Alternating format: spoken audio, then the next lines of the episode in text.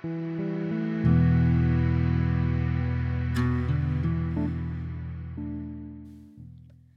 everyone, this is Iulia Istrate. Today I'm speaking with Jenni Miller. Jenni has dedicated her career to talent development, both as an employee of one of the major global telecommunication companies and also as an entrepreneur. She is the co author and facilitator of a new holistic approach to team development, the five dynamics of high performing teams. Together with Alison Grieve, who was my guest on the first podcast, they have developed this methodology based on decades of research and direct experience in coaching teams in major organizations. Today we talk about teams, how to holistically view and define them, how to support their success. We go into details on the five dynamics of high performing teams. We also discuss the impact of technology, the difference between agile and classical teams and which can perform better, the current focus on individuality, and many others. If you do find these types of conversations useful, you can support the podcast by subscribing to it. To access the video podcast and subscribe for free to my YouTube channel, go to youtube.com, type in Skills for Mars, and hit the subscribe button. Alternatively, you can go to my website, iuliaistrate.com forward slash skills for Mars and click the YouTube confirm your subscription button. And now I give you Jenni Miller.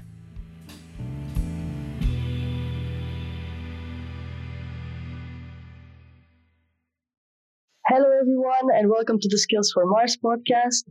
Uh, I'm here with Jenni Miller, a co-founder for Management Dynamics and a real passionate of teams development. Jenni, welcome to Skills for Mars. Thank you. Thanks for having me.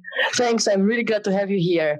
Uh, Jenni, as with everyone, before we get into the details and we talk about teams, because the focus of today will be mostly teams, can you tell us a bit about uh, yourself, how you got uh, to where you are, how you got to co found Management Dynamics, who is Management Dynamics, a mm-hmm. bit about the, the kind of work maybe you did before, your career mm-hmm. journey, mm-hmm. and how you got here? Sure. So um, I have been all of my working life in I'd say HR roles, but you know, I'm not an HR generalist at all. I, I uh, specialize in development, people development stuff. That's a technical term, by the way. Um, and uh, so I grew up in uh, Vodafone, okay. a big multinational uh, corporation, and uh, back back in the days when it was it was uh, growing massively. So I joined just as they were on an acquisition trail. I was 23 when I joined them, um, very very young, and uh, had an interest in people's stuff. But I really didn't know much about this people stuff. So I spent many years moving around into different roles and progressing through the organization, uh, doing different mostly project based roles because I worked in the group center um, supporting the operating companies. With 20, I think it was about 28 operating mm-hmm. companies at that point. And we were like internal consultants to the business in, in our area of speciality. So I did roles like uh, employee engagement, performance management, um, leadership development, management development, talent management. So I, for a while, I managed their, uh, what they call their global leadership program, which is their talent program for for uh, people around the world. Um, and once I'd done all of these different roles, um, I, you know, in terms of specialism for a period of time, I felt like I needed to get out into the real world and experience life in business, you know, in an operating company. So I moved to New Zealand for a few years with them as well turned into a five year thing for me personally. Um, and absolutely loved my time um, at Vodafone there. I um, headed up the OD team to start with, the organizational development team, which is a combination of all those things that I'd been working on up until now um, in one team in an operational environment, really highly operational environment. Um, and then I moved into head of learning and development role, which was again highly operational environment, supporting most of the sales and service functions, churning out training. He was a machine. so really learned about you know making learning stick, um, creating behavior change in a short space of time, time and time again, getting the workforce to upskill themselves on the next new product because we were constantly you know churning out new products. Seventy a month we had, and we had to train everybody on all of these things. Wow. So it t- taught me the machine, the machine that is learning, wow. and, and and how powerful that has to be in an mm-hmm. organization like that. Um, and how to keep people interested in learning, that kind of thing. So yeah, that was awesome. And uh, nine years in Vodafone was enough. Um, and I'd, I'd, had children, and I decided I wanted more flexibility than the corporate life at that time would give me. Um, and so I decided to go freelance. So I've been freelance now for I left in 2010, so nine years. Nine years nearly coming up to 10 years and um, have absolutely loved it. So I love I love being my own boss. I love the variety of the clients that I work with, projects that I work on. Um, and uh, Alison and I, Alison's my business partner, um, we've known each other for 12 years. Um, so most of my time as a freelancer, I've known her and we've worked together in different formats. And three Isn't years that ago, funny? I think I know her for about the same amount of time. Really? Yes. and uh, we three years ago we decided to start up Management Dynamics. So um, it just felt like a natural culmination, natural next step of our working relationship up until that point. Um, and both of us at that point wanted something bigger than we had so far been able to create on our mm-hmm. own. So we wanted to create something that was more sustainable as a business, that brought together lots of people with lots of different areas of, of expertise mm-hmm. into our clients' world. You know, the, idea that we're more powerful together than we are individually. separately. Um, and that has been absolutely realised for us, and, and and is growing and becoming more and more so. And that's what I love about our business is the people that we get to work with. Uh, true, but you also what you've done really quite amazing, both of you. Uh, before that, since I know I've known Alison, she's been doing, and I think you are doing the same, pretty much um, already designed, so out of the box kind of trainings. Mm-hmm. But together, you combined your experience and you you created this five dynamics of five performing teams. Mm-hmm. And which is which is what we want to talk about because it's quite new and it's a different view on teams rather than the piece by piece, area by area look into teams. This is a more holistic mm. view. Yeah, definitely. So would you be okay to go a bit into that and describe yeah. a bit uh, what the, the, kind of work you're doing with the five yeah, dynamics? Yeah, so an overview of the high, five dynamics of high performing teams. So we, we created it out of frustration, ironically. Uh, I think a lot of things are often created out of frustration, aren't they? New inventions and stuff. Um, and this is very much in that vein. So we have worked with teams, four teams, to, you know, creating stuff, developing teams for years and years and years. Of course, we have. And we've used a lot of other people's stuff. Um, and the frustration came when we felt that the stuff that's already out there only goes so far for teams. And it's quite uh, focused in terms of one particular aspect of teams mm-hmm. that it tends to, to, to address. Um, it can be quite short term focused, it can be um, quite disempowering for the leader as well. So feeling like I feel it, the, the products that are out there enable facilitators to do great stuff mm-hmm. um, and help teams to a certain extent, but it's often instead of the leader being the ones that uh, can support their team going forward. Um, and so we felt we needed to create something that was was more holistic, as you said, that word that you you used, I think is really appropriate, um, and is wider reaching because we think that, and we know actually, the research tells us that teams are not just about the relationships. Of course, relationships are really, really important, but that's just one aspect. And so we wanted to create a model that would um, uh, address everything that a team needs to be thinking about all the time in order to achieve high performance. And that's where the five dynamics came okay. from. Yeah. So, how is the five dynamics so different. The, the, and what yeah. are the, the, the, the, all the areas that you look at? Yeah. So the five things that we we, we think are important, uh, what we know are important. Like you know, we've validated it through looking at huge amounts of research. There's a lot of research that's out there in mm-hmm. relation to teams, and so we've we've scanned it all and pulled it all together um, when building this model. Um, so the five are uh, reason. Why does a team exist? What's its purpose? You know what um, what is its purpose in relation to the organizational purpose? How does that fit? Yeah what value does that team bring to the organization? But we don't just stop there. Mm-hmm. that's not enough. Mm-hmm. we also have to think about um, what what's the, the teams are made up of people right? And people come to work every day wanting to be motivated. They want to do a good job.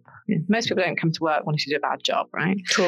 Um, and, And so most people order- like to enjoy it and uh, enjoy the people they're with. we want to do a good job, and um, and when they don't do a good job, it's usually because they're not connected to something higher than themselves. Yeah, so they're not connected to a purpose. Mhm. They're not. They're they're motivators and their their reasons for, for for doing the job that they do just aren't being fulfilled. So that's a really important part of this is understanding everybody's connection personally and individually to that reason Mhm. and making that really obvious. And of course, by thinking about that and making that clear, you also start to build another dynamic, which we'll talk about later, which is relationships. So, um, so that's one one aspect of, of all of this is getting really clear on the reason, um, both at a at a team level and individually, and Mhm. sharing that, yeah, and then constantly having an eye on that all the time. Second thing is results. I think it goes without saying, but it's amazing how many team uh, models that are out there really don't even focus on this. It's kind of taken for granted. Um, and the danger is that if you take something for granted, it's just not focused on. Um, you know, or maybe one person in, in the team is thinking about it, i.e., the leader, and, and other people are, are just not focusing on it in the way that they should. So there's something in there about um, getting crystal clear about what the team is accountable for delivering. And we, we like to talk about the five big what's, Mhm. five big what's, five big buckets of accountabilities that that team has. And the reason we say five, and it doesn't have to be five, it can be up to five, right? You could have one. Okay. really, really clear accountability. Most teams have a few more than that. Um, but, you know, no more than five because it needs to be really memorable for the team. People need to be able to remember it. It needs to be in simple language. And people need to be able to just, you know, reel it off at any point. Um, and then it needs to be simple because we need to bring it into our daily life and our work every day. We need to constantly be talking about these five big what's. And once we're clear on that, things like prioritization becomes really easy. Because what we do is something new comes in, and we go, how does that relate to our five big what's? Well, it doesn't. Maybe we shouldn't be doing it. Let's push back on that. Or do we need to reevaluate our five big what's so that, because that's really, really important, strategies changed, whatever. Now our five five uh, big what's need to yeah. change. So again, just like with reason, this is on two levels. So with with res- results, we're talking about accountabilities that the team has, these five big what's, but we're also talking about everybody's individual connection to those five big what's. Now, not everybody in the team would link to every single big what, but they need to have a link to at least one. Otherwise, what's what's their their reason for being part of this team? And once you get clear on that, you know who who supports what accountability. Writing objectives becomes really easy. Uh, collaboration, you know, across individuals within the team. You know, if, if two people are working on the same accountability, they need to talk to each other. They're probably interdependent upon each other. That kind of thing starts to become clearer. And what that cuts out, which is such a big problem in, in so many organizations, is duplication of effort. So many times I've talked to people in, in teams, they work in the same team and they suddenly realize that they're working on the same thing and they haven't even hadn't even realized it. Mhm.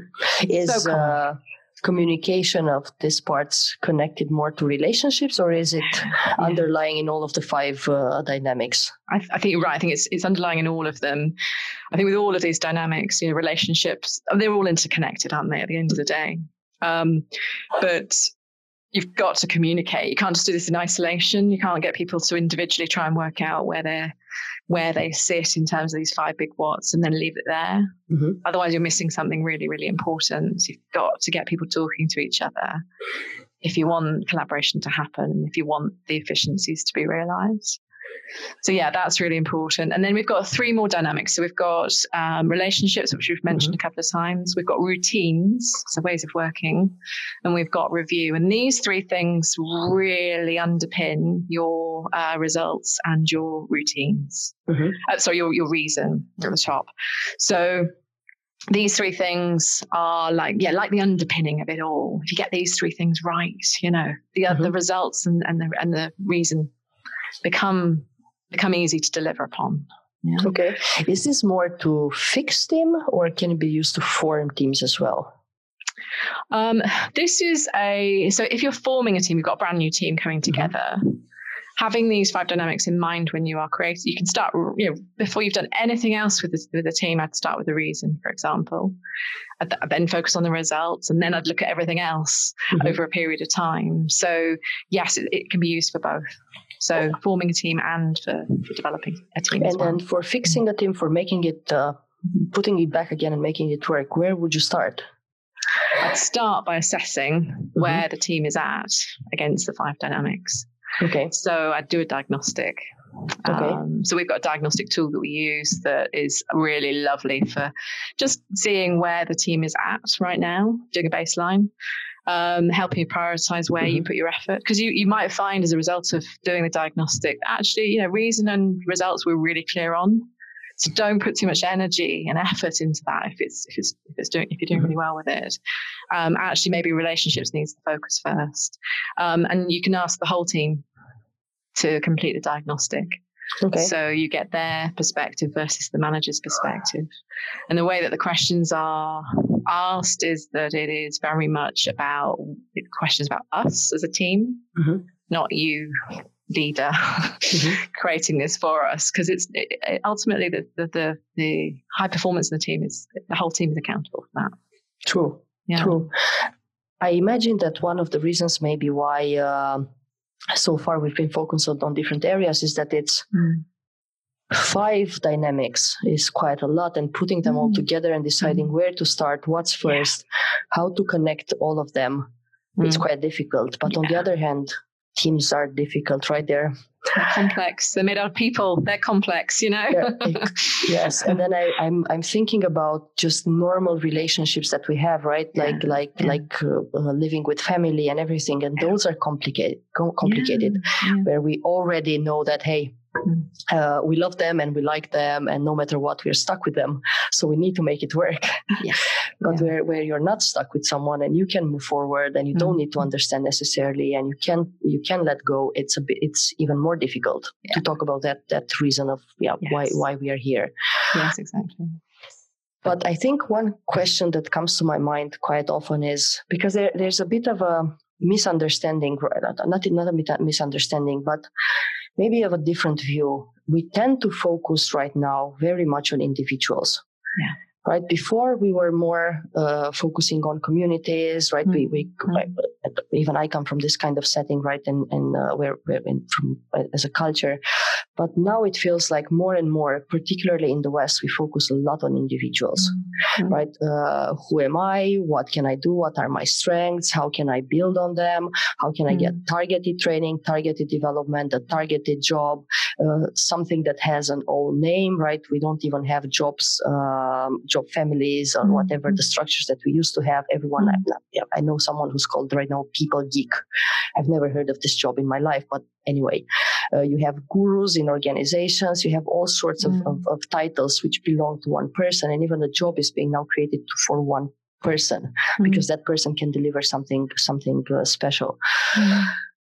So even though somewhere in the back of my mind we work with teams, we work with one another, mm-hmm. right? We are social beings. My question is, are st- teams still relevant? Do you find them still relevant? Are companies still coming to ask for support in building teams, mm. developing teams, uh, fixing them? Are they still relevant in this world yeah. of myself, I? I think you're right. First of all, I think you're right that, that the world is becoming more individualistic. Um, it's always been a big part mm-hmm. of the US culture and the UK culture, and I think, um, and, and, I think it's becoming more so in other countries where you might not have seen that before. Um, and yes, we're also seeing a massive increase in uh, emphasis on teams. I think there's a couple of things that are driving that. First of all, um, people are, are more dispersed. Mm-hmm. So the individuals that we have in organizations are not necessarily together in the same location. And that creates more difficulties for mm-hmm. people, mm-hmm. for organizations, you know, in terms of feeling connected to something, you know, feeling a sense of belonging, feeling uh, uh, that we have relatedness with our peers and the people that we're working with. It, it's so much harder to create when you're not physically located in the same in the same room as each other. Um, I think also what we're seeing is that um, more agile teams, so teams coming together, uh, for a specific project, breaking up again, and then another team forming for another specific project. Probably not necessarily sequentially like that. It's more fluid than that. It's more, you know, mm-hmm. I might be a member of, a, of more than one team all at the same time because I'm working on multiple projects at the same time. That's complex. Um, where do I get my my sense of belonging from? and thirdly, I think that um, the world is changing at the pace, as we know. It's getting it's getting more complex, um, and we're seeing things like automation coming in, uh, robotization, if that's even a word, robots coming yeah, in, yeah. artificial intelligence, and the things that robots can do um, you know, re- repeatable tasks that you know that are that you can create an algorithm for. You can't create an algorithm, not that I know of at the moment, anyway. Maybe it'll come, but I think it's very hard to to create an algorithm for teamwork. Mm-hmm. Uh, and so the bit that people will still need to do, no matter what, is collaboration, team mm-hmm. working mm-hmm. together with others, the creativity piece, the the innovation pieces that robots just can't do. So how how do we bridge this gap? Because it mm. feels like from what we are talking that the more we focus on the individual, mm. the more there's a need to actually fix or build teams because yeah. we are because of that yeah, just extraordinary focus on the who, uh, on one person, right? Yeah, and, yeah, and and yeah. uh, giving their self esteem and uh, having, giving them the right title, the right job, and all of that. So the more then we need to focus on the other side, right? To, to either fix teams and so on. How do you bridge that when you have maybe very very different personalities coming together mm-hmm. in a team that needs mm-hmm. to be fixed? Do you see a trend? Is it more about relationships? Is it more about uh, I don't know reason? What is it about? How do you bridge that gap when you, when you work with teams to move from an individual to the team? I think it's about all of it. I, I would say that, wouldn't I? I think um, you start with a reason. You start there uh, because then the reason you start there is because when people have a why, a really strong why, it, it, it's so big picture that it, it creates commonality we, are connected by this reason, um, and therefore our differences, which is detail, that's that small small picture, um, don't matter because we're up here. Mm-hmm. Yeah, and and that purpose is what it's the glue that binds us together. So it's the thing that we can always come back to and go. We'll always have that in common, even if we're really really different people at this level. Yeah, even if we work in really different ways on really different things, that's what keeps us together. So how does that relate then to because you have at the executive level for yeah. example in executive yeah. teams when you have very very different personalities yeah. uh, where i is quite important and it should be important because you need to deliver you need to make decisions you need to you need to have the courage to do it and to trust yourself so that eyes and knowing yourself and knowing your abilities is very important mm-hmm but I've seen so many dysfunctional teams at, that executive, mm-hmm. at an mm-hmm. executive level, even if they know the why, right? Mm-hmm. They have the purpose, whether that's a profit margin or whatever mm-hmm. that is company related. Someone gives them the purpose, right? The big yeah. purpose. But still, some of them have yeah. 10, 15 years of working together and they can't, they don't communicate. You can see that either they double effort or their yeah. teams do it because they are not yeah. able to communicate between themselves or they fight on resources or yeah. that it's just not, something is not working. And they can't. And I tell you what's not working likely okay. in that environment. They haven't got the right why. They haven't got the right reason. So if, if it's just about money, mm-hmm. that's not enough. It's not enough for people to get connected to. You know, yes, of course, it's important they're in business, but it's got to be something beyond that and and they've all got to be really clear about how what they do, do mm-hmm. contributes to that reason. So I'd probably suggest they need to more work on that first okay. to then be able to come together, because until they do that, they're always going to be individuals just turning up together. We spoke about teams working remote. We spoke mm-hmm. about um, yeah, working remote implies technology. Does technology involve or affects teams in any other way? Mm. Does it help them grow? Does it help? Is there technology to help yeah. them grow, to help them perform? Is there technology that hinders them from growing and developing and communicating yeah. properly? Mm. What do you yeah. see in, in, in your day to day work? I think um, technology, as wonderful as it, as it is, can be a massive mm-hmm. enabler of people. It can also be a massive hindrance, massive what I'd call an interference, actually. Um, so we talk about um, there's a lovely model um, uh, it talks about performance is equal to the potential of a team, for example, minus the interference, the, you know, the stuff that gets in the way of that team. So if you think about technology in particular, can be a massive interference. Yeah. So, for example, email. Okay. Right. Um, massive, yeah, wonderful tool when it's used well. uh, when it's abused, it, you know, and or the it's not just not managed very well, it can be become a massive source of stress, conflict within a team. Mm-hmm. You know, misunderstandings. If you, if you read an email in your head when you're feeling cross, uh, okay. and the and the email sounds cross, right? you change the tone in your head and and become you know talk read it in a nicer tone of voice. It changes the whole tone of the email. And we talk about there being, you know, on, the research shows that 75% of emails that people receive on average uh, are unnecessary. So okay. we're creating a huge amount of workload for ourselves. And is usually, it at an individual level or is it at a team level as well? So the individuals drive what happens in the team. And usually mm-hmm. what happens is that the biggest source of unnecessary emails uh, or just emails in general comes from your own team okay. in an organization. So you, have got to be using email well otherwise it's going to be an interference. Just one one example i mean we could we could apply the same to a whatsapp group or slack or trello whatever the tool is that you guys use to to, mm-hmm. to keep up to date with each other. You always need to be using those with real purpose and intent to avoid it becoming an interference. It needs to be an enabler of the team.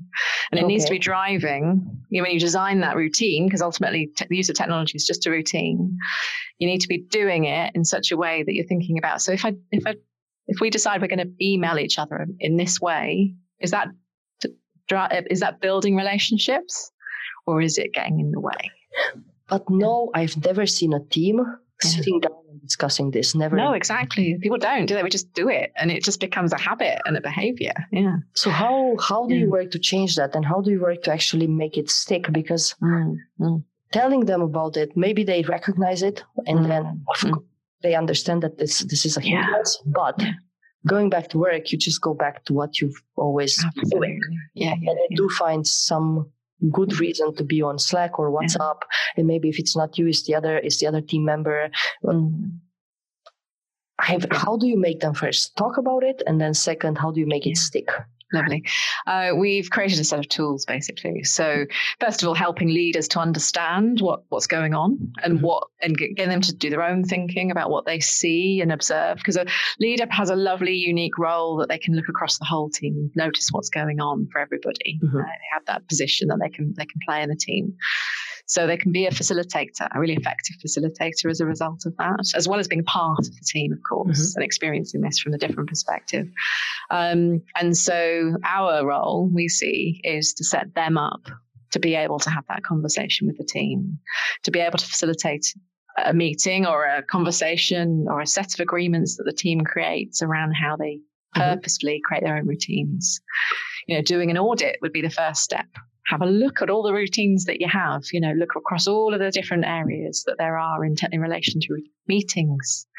Ma- meetings are a massive source of frustration for people. Decision making, how's that done on a day to day basis? Does it all fall on the shoulders of the leader, or does the team feel enabled to make some decisions on their own without the leader present? And when does that change? You know, if something cha- is, is getting more risky, you know, a customer you know, is threatening to leave, for example, mm-hmm. does the decision threshold change, you need to have some way of agreeing that with the team. So we've created a whole heap of tools that managers can can pull in, you know, to the, the right moment in the right way, um, and, and and have a discussion with their team around it. Do they do it? do they do they have those discussions? Do they, do they, yeah, yeah, do they actually yeah. do it? Because yeah, with all these lean organizations, yeah. I always find that whatever tool you try to implement, which is new, it's just like I know I have it, but mm. to, to run an audit right now to really understand what's happening in my team or what's happening here, it will take so much time yeah. to sit down and have the meeting, and then then this the clock is yeah. ticking. My project needs to be delivered, or mm. accounting is waiting mm. for this data, or whatever. Yeah, it tends to never happen. Yeah. Our experience is that people do, and maybe it's because we're creating stuff that's really simple and easy. When okay. I say audit, it does imply a massive big piece of work, doesn't it? It's not actually that at all. It's just a piece of paper with some, you know, some you do a little night look at nine things and, and assess, you know, whether mm-hmm. how good the team is at doing that out of out of four, and you get a score at the end, and you know you've got an assessment of, of where your team's at on routines. And is it better to mm. do that kind of audit, even if it's a mini audit, right? Very simple, uh, mm. uh, once a month, once every three months, because I it's a moment in time they... thing. So it, you know, with these things, you know, specifically with the routines audit, it's um, it's a starting point. So it's mm-hmm. helping you to again to prioritize what of these things are we good at and what are we not so good at? And then it's a starting point for conversation with the team. Do you agree with what I've said here? What is your experience of how we use email or have meetings mm-hmm. or make decisions? Um, what should we do about how important is it that we change something here? Um, so if the team are, are saying that everything's fine, don't don't change anything. You know, why fix something if it ain't broke? Mm-hmm. Um, but if they are saying that there's issues with routines, and our experience is that a lot of teams have a lot of issues with routines, you need to focus on it because that's a massive piece that drives the relationships in the team can be a massive source of conflict can uh, affect your results because you're mm-hmm. focusing on you know people are getting so overwhelmed with you know all these emails coming through or all these different ways that we communicate with each other just not focusing on the right stuff so it's it's it's things like that that um, really impact the performance of team and do you find that managers are proactive in this or are more intervening when they feel that something is not working with any of the with any with any of the five dynamics or any of the areas. It does depend on the on the leader. Um, you know it, it, probably comes down to personal preference in terms of whether they are the kinds of person who wants to i think often leaders feel like they just don't know where to start with this stuff. They're just doing what's always been done to them. They're, they're just repeating the same behaviors that their role models have, have, have done to them. So um, they've often never even thought about there being another way and so what we're doing is just helping them to understand that, you know, everything that you create in a team, if you if you do it with purpose, you know, around these these five dynamics, you're, you're to have better success. and once they understand that, they go, okay, you know, I kind of knew that email was an issue for us, but I didn't didn't connect it to a, to interference in the team and it's stopping them from getting to high performance. I really want high performance, so I want to do something about it. And if it's just as simple as changing how we use email, then you know I'm going to do it. So it comes down to motivation at the end of the day, doesn't it? Okay. Mm. We've been talking about these high performing teams. Mm. If you, what's the ideal team? The ideal high performing team? How would it look like? In terms of uh, if someone would need to yeah. have a benchmark, right, and say, yeah, that's yeah. a high performing team, or that's yeah. that's how it should look like. What's how would you define it? I, I think that um, the composition of that team, I'm not going to, you know, I wouldn't, I wouldn't necessarily make any judgments about that. Who should be part of it? That's probably not what's important. Ultimately, let's judge the team team's high performance on their output. So, do they consistently over a period of time deliver awesome results. And we're not mm-hmm. just talking about mediocrity, because a lot of people are quite happy with mediocrity and people will tolerate mediocrity in teams. It's weird. Yeah. So they will, and they'll actually tolerate failure, interestingly, in teams much more than they'll tolerate failure in individuals. So usually when a team fails, an individual in the team gets blamed for it, which is interesting, right? So, you know, actually let's change that paradigm and go, we're all accountable for the performance of the team. If something goes wrong, that's on all of our shoulders, not just on one person's. Um, so, so therefore, you know, high performance, it's all about output together. Yeah.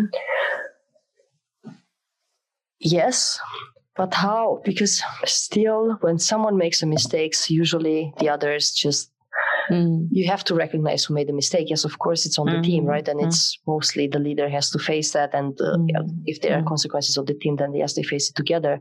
Mm. But there's always someone who has done something that who has made the mistake, right? Mm, it mm. cannot necessarily be the team. So how? Mm.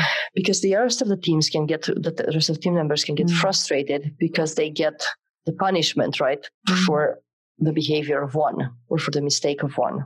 Mm. Doesn't that create frustrations and doesn't that break the team apart rather than build it? And is there a point in which yeah it starts to build? Yeah, just yeah. Okay. So I think when, when a team is really, really effective, they don't see themselves as a set of individuals. They see they've got that common purpose. Mm-hmm. They've got the, the, really clear on the results they're accountable for delivering. They see how all their different roles contribute to that. Uh, mm-hmm. Uh, those accountabilities. And then if we take the word accountability and take it to the next level, what does real accountability look like in a team? we are, if, if, if we're accountable, really accountable, we are uh, able to, to have conflict with each other. We're able to, in a really, really healthy way. So mm-hmm. we can disagree with each other almost to the point of it getting a little bit nasty. But actually, when we get to that point, we know to pull ourselves back again. Um, you know, and we're doing that because we know that if we challenge each other, we get a better outcome. And then at that point, we can go, okay, so Julia, we were working on a project together. You, you, you're, you haven't delivered what you said you were going to deliver. That's not okay. We can hold each other accountable for mm-hmm for failures. And that's all right. It doesn't cause a massive rift in the team. It's just the way that we operate on a day to day basis. That is true accountability. And that's what I see in really, truly high performing teams. It's not just surface level stuff, it goes deeper than that. Is it a matter of communicating with one another and understanding that, hey, I will have these conversations? Or is it more a matter of how long the team has been working together and getting used to this kind of yeah, I think um, it's probably both, to be honest with you.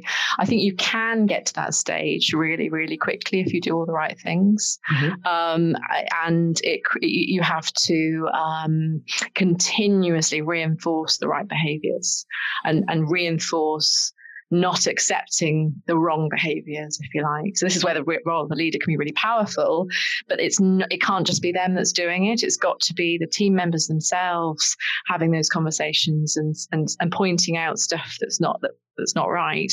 It's also about um, them agreeing up front what is okay and what's not, and, and agreeing that that's how we're going to work. So we want to challenge each other on things. We want to have to be able to fight well mm-hmm. uh, with each other, to have that conflict without it um, turning into all-out war. Um, but at the same time, we also don't want um, you know artificial harmony either. We don't want it to seem really nice, but actually under the surface, you just dig a little bit deeper. Mm-hmm. It's it's not actually at all. There's a lot of unsaid stuff. So we want to be. It's open enough that we can say what we think without fear of of reprisal. Yeah. And that that does, you know, that often I mean, I know teams that have been together for 20 years and still haven't got to that point because they're just not doing the right things. Um, you can get to that point really quickly just by agreeing that that's where you're going to go. And then constantly reinforcing those behaviors along the way. Is yeah. it the leader? Is it how the team is formed? It's both. What's most important? Both. Yeah, both. I, I, the leader, leader is the glue again that holds the team together has a lovely position of this kind of helicopter view of what's going on in the team mm-hmm. can facilitate stuff um, can set a set a, a, a, tone for the team can you know put their um, you know they have a unique position in that sense. Um, and at the same time they're just a part of the team as well. Just, just, they're just someone who happens to have a bit more authority in the hierarchy of the organization. Um, and so if they see themselves in that way, they are invested, therefore, in in in creating a good team because they're part of it, they're not separate from it. Are there certain skills that a team leader, manager should have to be able to lead the team, not to lead a project or to get results, but to actually lead and be part at the same time of the of the team? Yeah what are what would yes. be I don't know three, three maybe maybe from what you've seen and not yeah. from literature but from what you've seen yeah what makes a good leader of teams? Leader of teams. I think. Oh, you're going to make me choose three. Okay, so um, that I used the word facilitator earlier. I mm-hmm. think that is really, really important. So being able to um, facilitate conversations, facilitate, you know, have have an outcome in mind, and to be able to help the group to get there. Um, it's about um, uh, I talked about big picture detail. They mm-hmm. need to be able to navigate both because the team are working at both levels and generally the team are working at the detail level. But the leader, a really effective leader, is someone who can step out of that when it's really important and probably spend most of their time up here. Um, looking at, uh, overall across the team, how, how are things pulling together? That person's working on that bit. How does that connect with that? How does that connect with that bit? Oh, and it connects with that bit in the organization over there as well. So keeping an eye on that stuff too. So they kind of are looking at things from a different perspective and able to bring it together, but also drop into the detail where it really matters without staying there, getting stuck there. Um, and I think thirdly, they have to have a really, really positive intent for, for the people and the individuals in their team. They have to want the best for them. They have to want to develop them, want to grow them, want them to be able to be at high performance all the time. And they see their role as an enabler of that you know, if you think about the impact that the, the leader or the manager has on the individuals in their team on a day to day basis, it's massive. Managers have a, research shows a 70% impact on the engagement levels of the people in their team.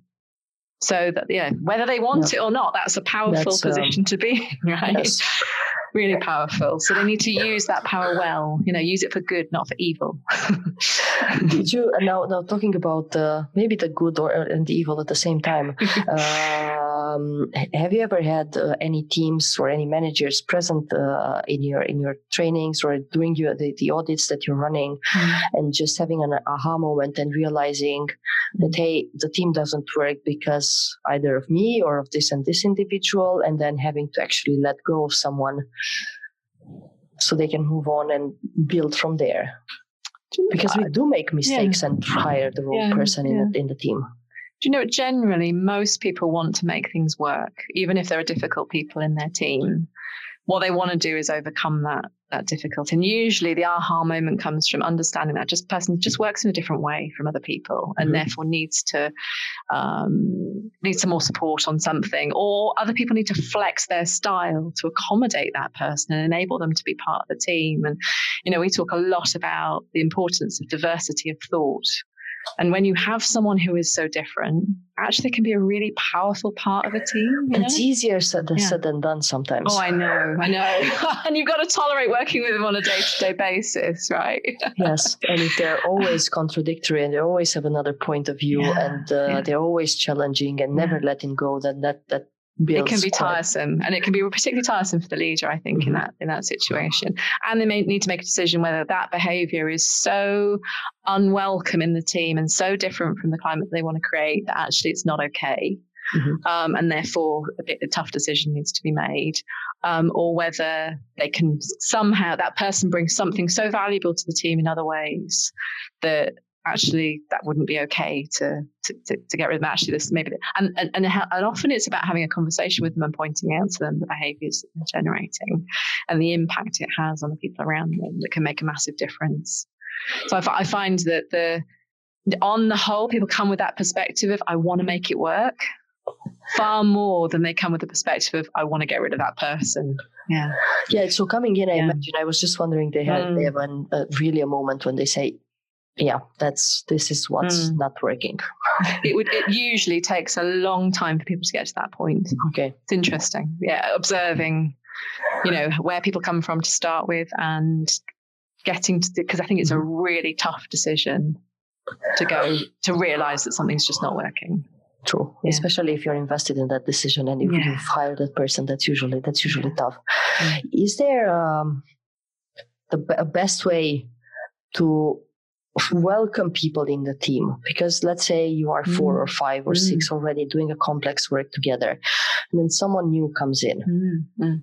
is there a better way to build that i don't know uh, first engagement telling them what's happening how things are is yeah if you think about advice? New person coming into a team, mm-hmm. you know, a team that might be quite close knit and, and, and well formed, and they might be high performing for a start. So, um, and that person comes in, the dynamic of that team is going to change mm-hmm. just by the fact that you've got a new person in the team. And what it does is it kind of knocks the team off its axis for a moment. And, and, and if you're not careful, it'll stay off its axis and that will, you know, affect performance.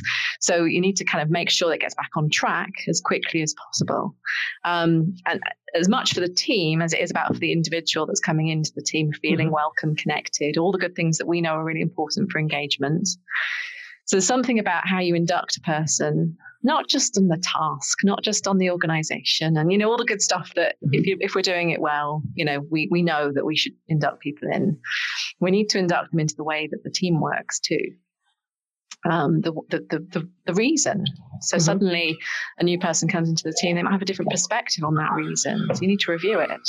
Um, they all, we also need to understand their individual connection to that reason. In, and they need to understand how that you know, compares to the rest of the team.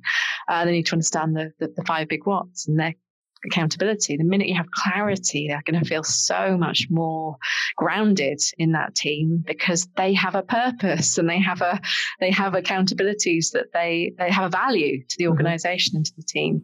And they can see who they need to get to know really quickly because they're going to be working with them on that particular accountability.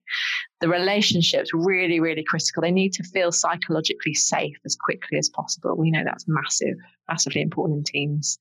So, how do they build trust with the rest of the team really quickly? It's about getting to know them as a person. It's you know it's about um, understanding more about each other beyond just the working relationship that we have with each other. It's a deeper thing. So there's stuff that you can do with the team. so would you need a team yeah. building at that point, or would you need just a team getting out uh, talking about themselves?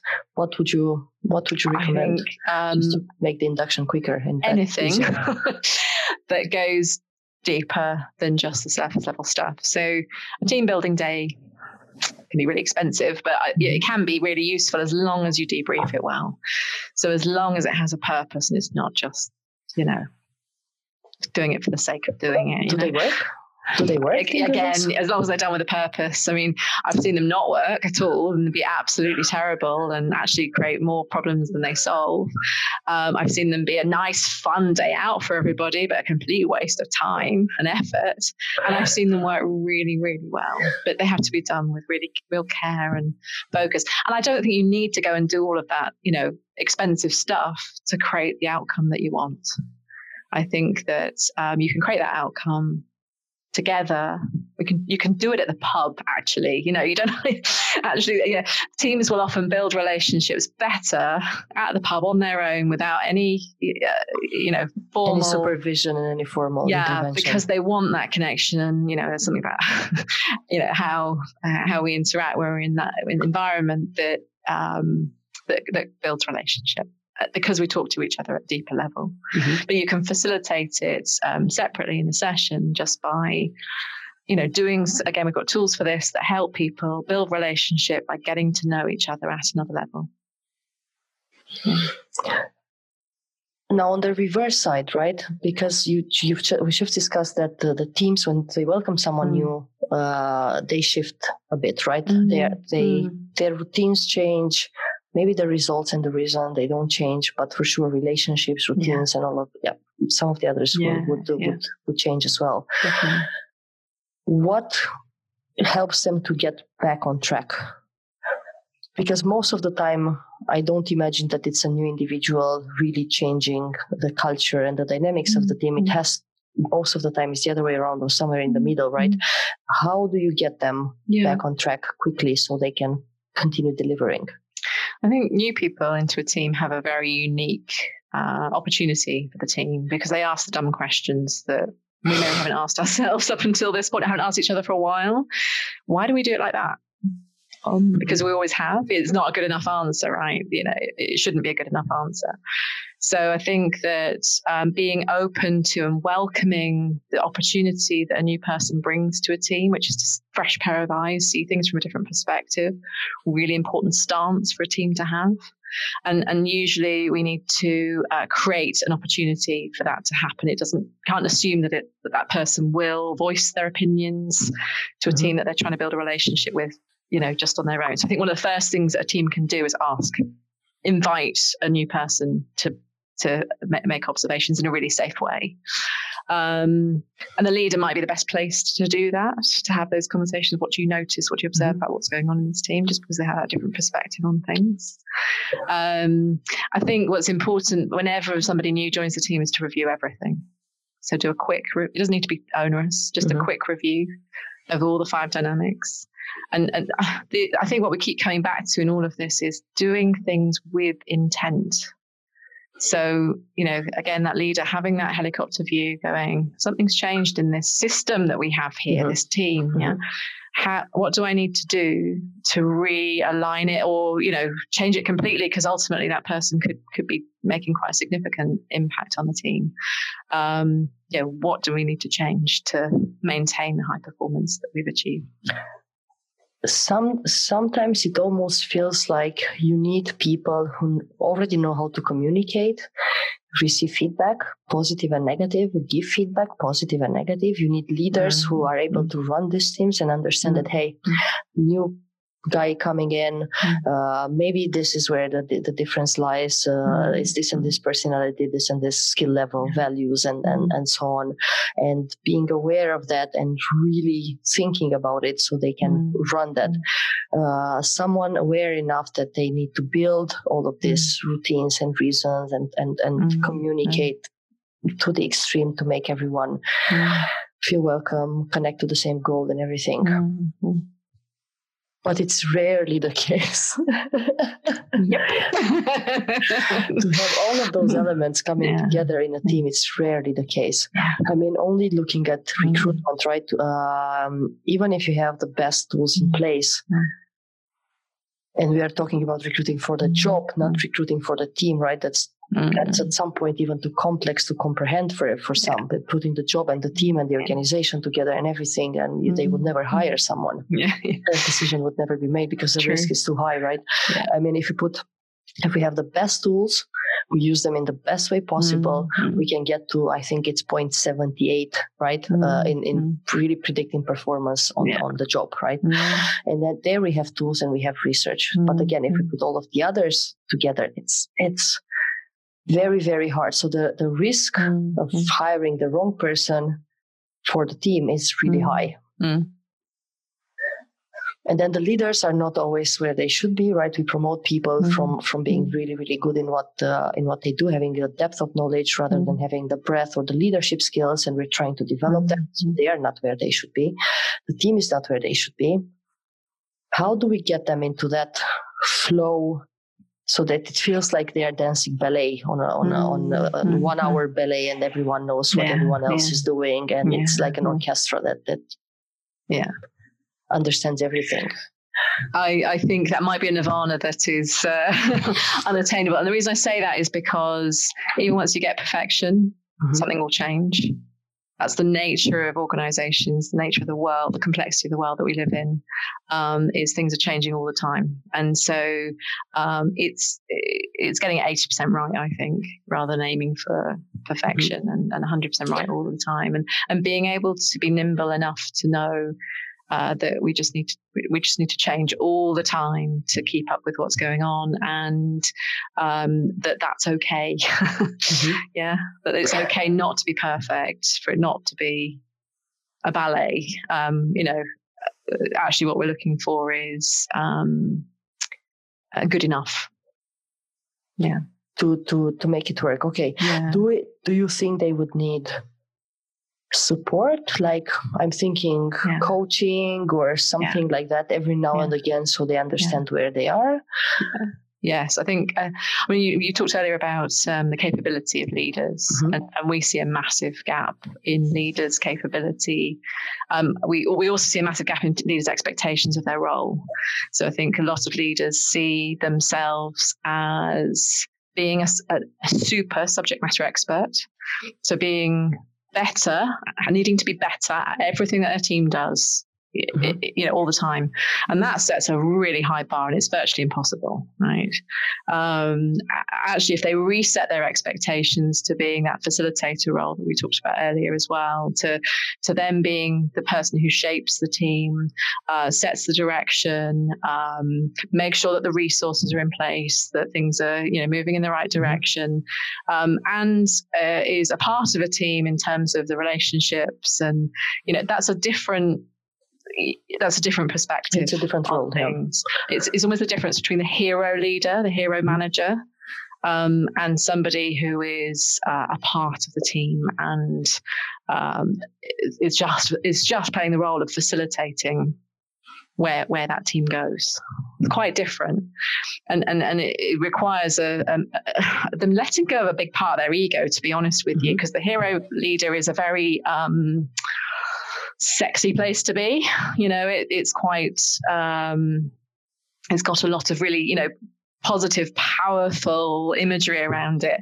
Whereas the just being a facilitator and leading a team in a much more quiet way, um, you know, at first glance doesn't seem quite so Very, exciting, mm-hmm, does it? Mm-hmm. Um, but actually, I think if you think about the power of that, you know, if we talk about, you know, we talk about vulnerable leadership, and that's really where that takes you, doesn't it? You know, you, you, you're, and how much more buy-in you have from your team when you are just facilitating a process for them. Like, how much more powerful could that be? Um, and yeah, so I think there, there, needs to be, first of all, before any of that other skills stuff comes, um, a, a shift in mindset for managers, and then equipping them with the skills to constantly be talking about uh, you know, giving giving each mm-hmm. other giving uh, each other feedback. It's not just me, manager, giving you my direct report feedback, because that's not enough. I need to be asking for feedback too, because ultimately I'm here to serve the team. You know, and if I'm not asking for feedback all the time. How do I know whether I'm doing a good job or not? Um, it's about me coaching the team constantly, and that's that facilitator role again. If you mm-hmm. think about what a coach does, they just facilitate a process. That's what the manager needs to be doing. So, in all of this, we need to be equipping managers with the capability to have those types of conversations. And that's a big part of what the five dynamics of high performing teams is all about. Mm-hmm. It's about giving managers that skill set, set and skill set and the tools to then go and do something with it. And is it the same for agile teams or is it different? Mm. Because those teams change constantly, yeah. right? Yeah. Uh, today they might have five members. Tomorrow they the, they might retain three of them and add three more. They might even change leadership, move on to a different project, different reason, yeah, different everything, right? Yeah, I think it becomes the same principles apply. Okay. So you'd still have, you know, whatever, however long that team's going to be together mm-hmm. for, um, the five dynamics are still really, really relevant. And the agile methodology just slots in beautifully mm-hmm. within all of that. But how should an organization think mm. about forming those teams and training them mm. up front? Because I'm thinking maybe mm. some projects mm. are a week long. And they don't have the time. No one will yeah. sit around and do an audit on the five dynamics. They might not, but but they would they would be thinking about. So they should still be thinking about what's our purpose, because mm-hmm. ultimately that's our outcome, right? Um, they should still be thinking about what are we accountable for delivering. So mm-hmm. still be asking themselves like those questions. Um, they, they should still trust each other enough, have enough psychological safety with each other to enable the interdependence that these agile teams are built upon to work. Um, so they need to know how to build relationship really quickly with mm-hmm. people to a sufficient level. We're not talking about deep levels here. We're talking about enough that you and I can work together mm-hmm. and be mm-hmm. okay for that amount of time. yeah, for, that, amount of time, exactly. Mm-hmm. Um, they need to have, and, and, what Agile brings is the routines. So the routines are almost always taken care of by Agile. Mm-hmm. Um, with the ways of working is, is, is decided because that's what the methodology is all about. So you don't need to worry too much about that if you're trained in agile because the routines work right? They work beautifully. It's the other four dynamics that you need to really be focusing on um, as well as the agile methodology to make it really really work in that short space of time. But you're doing it light touch so you're not, you're not, as you, you're absolutely right. You wouldn't do a massive di- diagnostic and audit of the five dynamics because you know you're, you're yes. baseline. You know, you're at zero for everything. Sometimes it feels like this way of building teams, the agile way, seems Mm. to be working better than a normal team. Mm. Do you have the same feeling, or is it more? I'm I think the bit that people miss the bit when I talk to people who are in agile uh, ways of working or agile, you know, organizations that have adopted the agile methodology, is that they can feel the the, the routines work really well. You know that they are so slick, and and people love that. Yeah. They love that that works so so well. Sometimes what people are missing is uh, longevity because they can be quite short. Just the very nature, you know, is about doing things quickly um, and they kind of feel sad when that, that that thing that was working so well, these people that I, you know, the adrenaline that I get from working with these people, you know, it comes to an end, and then we create something else, and so uh, they they miss the sense of belonging, the relatedness that they have with the people that they've uh, worked with. Um, so that's that that can be a bit that that gets lost in the agile methodology, I think. Um, that it's important to get from somewhere else, I suppose, if you, you need to kind of compensate for that somehow.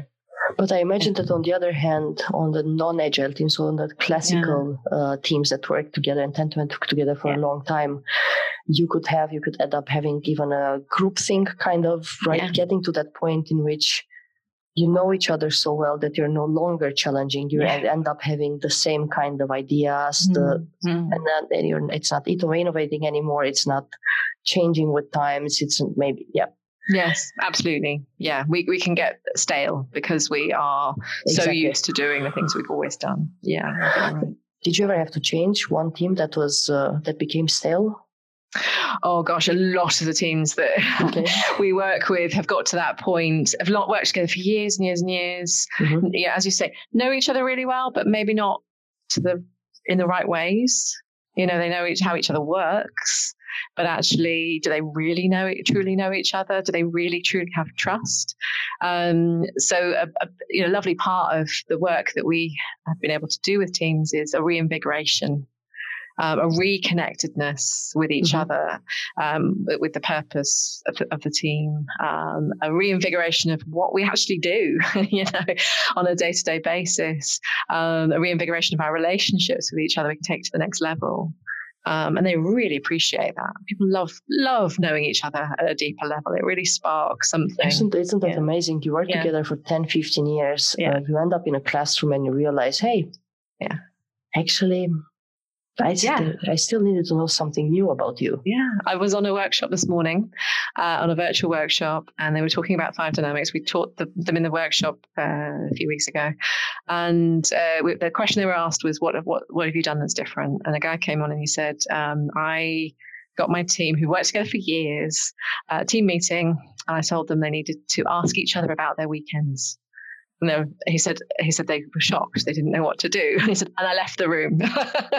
and I came back ten minutes later, and the energy was completely different in the room. You know, they'd never even thought about that. That conversation, you know, so, and that's not even going to the next level, is it? That's that's just a different type of conversation than they'd always had, because he's starting to think about building relationships. Mm-hmm. So, you know, yeah, what, it, he said that that already has made a massive impact. He said that they have started to question. There used to be a very hide behind the email cu- culture, and he said as a result of just doing that little exercise, he said some of them have been coming up to him and saying, "I don't think I should be emailing this person. I should be calling them. What do you think?" He's like, "Yes, do it." so I think that's that's really powerful. Yeah. That's that's uh, fascinating when um some just don't realize that they can do s- Yeah, just call, pick up the phone and call their colleague. yeah, exactly. I I I lived in an organization where this happened. Uh, it was a global organization. We had uh, we were working. I was working in Europe. But I had colleagues in the U.S. and in Asia Pacific as well. Mm. So um, whenever someone in Asia wanted to call someone from the western part of the world, they would they would call me, Mm. tell me what what was in their mind, and then I had to send that message over. I, I wasn't managing them, right? They were just they were just Mm. peers, but it was just fascinating. Like it's the same phone call, the same thing that you told me, you could tell this person. You've met in meetings, in common meetings, you know their faces, you know how they look like, Mm. and still you're not picking up the phone. Mm. Yes. Yeah. we hide behind email, and that can be a massive in, uh, blocker in terms mm-hmm. of building relationships. You know, how often have I seen, yeah, teams working in the same office and people are sitting next to each other and email each other about stuff. Why don't why, they just talk to each other? why, is in, why is it different in communities, right? Mm-hmm. Where is it the, the the difference in purpose of the level of the purpose? Why is it different in communities? Because those people mm-hmm. can get together weekend by weekend or evening by evening mm-hmm. to I don't know read a book, uh, mm-hmm. discuss certain subjects, um, mm-hmm. build a park and they do it without having a necessarily a leader, an organization, getting yeah. money out of it. What? Yeah. Why, why is it different in communities versus normal teams in organizations? I don't know. Maybe it's maybe it's more powerful purpose. So okay. you know, uh, wanting yeah, the purpose being relationships and wanting connectedness and wanting to do something together with other people. You know, I'm, I'm part of a choir. Why do I go to that choir? Because I, I want to, I want to uh, feel connected to some other people who like this doing the same thing that I do. You know, that's a that's a strong enough motivator to to, to make me me go every every week. And you know, I could sing on my own. it Doesn't have the same impact, does it? no, well, first because no one hears me, right? there is that. and uh, yeah, then uh, definitely I'm singing together with others, so maybe yeah. my voice sounds better when uh, yeah. with uh, with the other people yeah. around me. Yeah, because sometimes uh, is it is it so much about motivation and purpose, and do we make so many big mistakes mm-hmm. when we mm-hmm. are hiring people in terms of motivation and why they want to be there, and mm-hmm. having that higher purpose that at some point we end up hurting how they work together. Yeah, yeah, I think it's, it's I get very sad when I um, see how institutionalized people get very quickly in organizations that have a, often have a really strong purpose, like the mm-hmm. organization does, um, and how quickly people forget what that purpose is um, because of what's going on around them. Um, and uh, they get disconnected from it really, really easily. Um, so one of our clients, for example, who I will not name to mm-hmm. protect the, the, the innocent, um, has a really you know, public sector, very, very strong, obvious to me looking in what their purpose is. It's really, really clear. They're set mm-hmm. up for one purpose one purpose only, and that's it. And you know, I, I guarantee you that when people want, decided they wanted to work for that organisation, they did it because of that purpose. You know, not because of well, other factors might have played a part in it, but most people I talk to can, can, can remember why they, they joined the organization in the first place. They very quickly forget it. So when I ask them now, what's the purpose of the organization, they can't articulate it to me. So what makes them forget? What what at some point yeah. switches them from really remembering why they're there? Yeah. I think um, I think stuff, again that technical term, stuff mm-hmm. gets in the way you know the day-to-day stuff the bureaucracy the um, the, the, the stuff that really doesn't seem on, on the say on the surface of it to have anything to do with that purpose just kind of builds a wall that stops you from seeing what that purpose is anymore. It's uh, it's sad. It's really really sad because I, I know that people are so much more motivated when they know what that purpose is and they have that in their heads every day. Yeah it almost feels like maybe there's another intervention that we need to make, not at team level, but as organizations, so we understand how we can put a block between people yeah.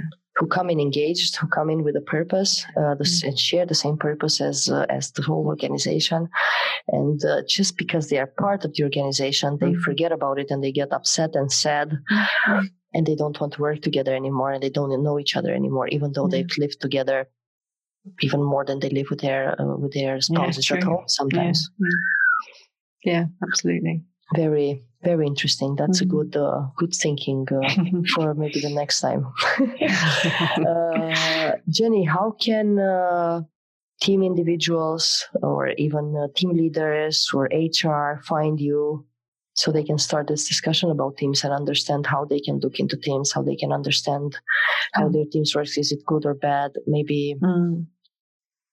Yeah. So um, we, I'm on, I'm on LinkedIn, always open to connecting mm-hmm. with people, even if it's just to share ideas, thoughts, you know, best practice. Love having conversations with people. Um, so do connect with me on LinkedIn. Um, have a look at our website. We've um, just put a, a, white paper about the, the five dynamics of high performing teams on there, so people can download it from the website.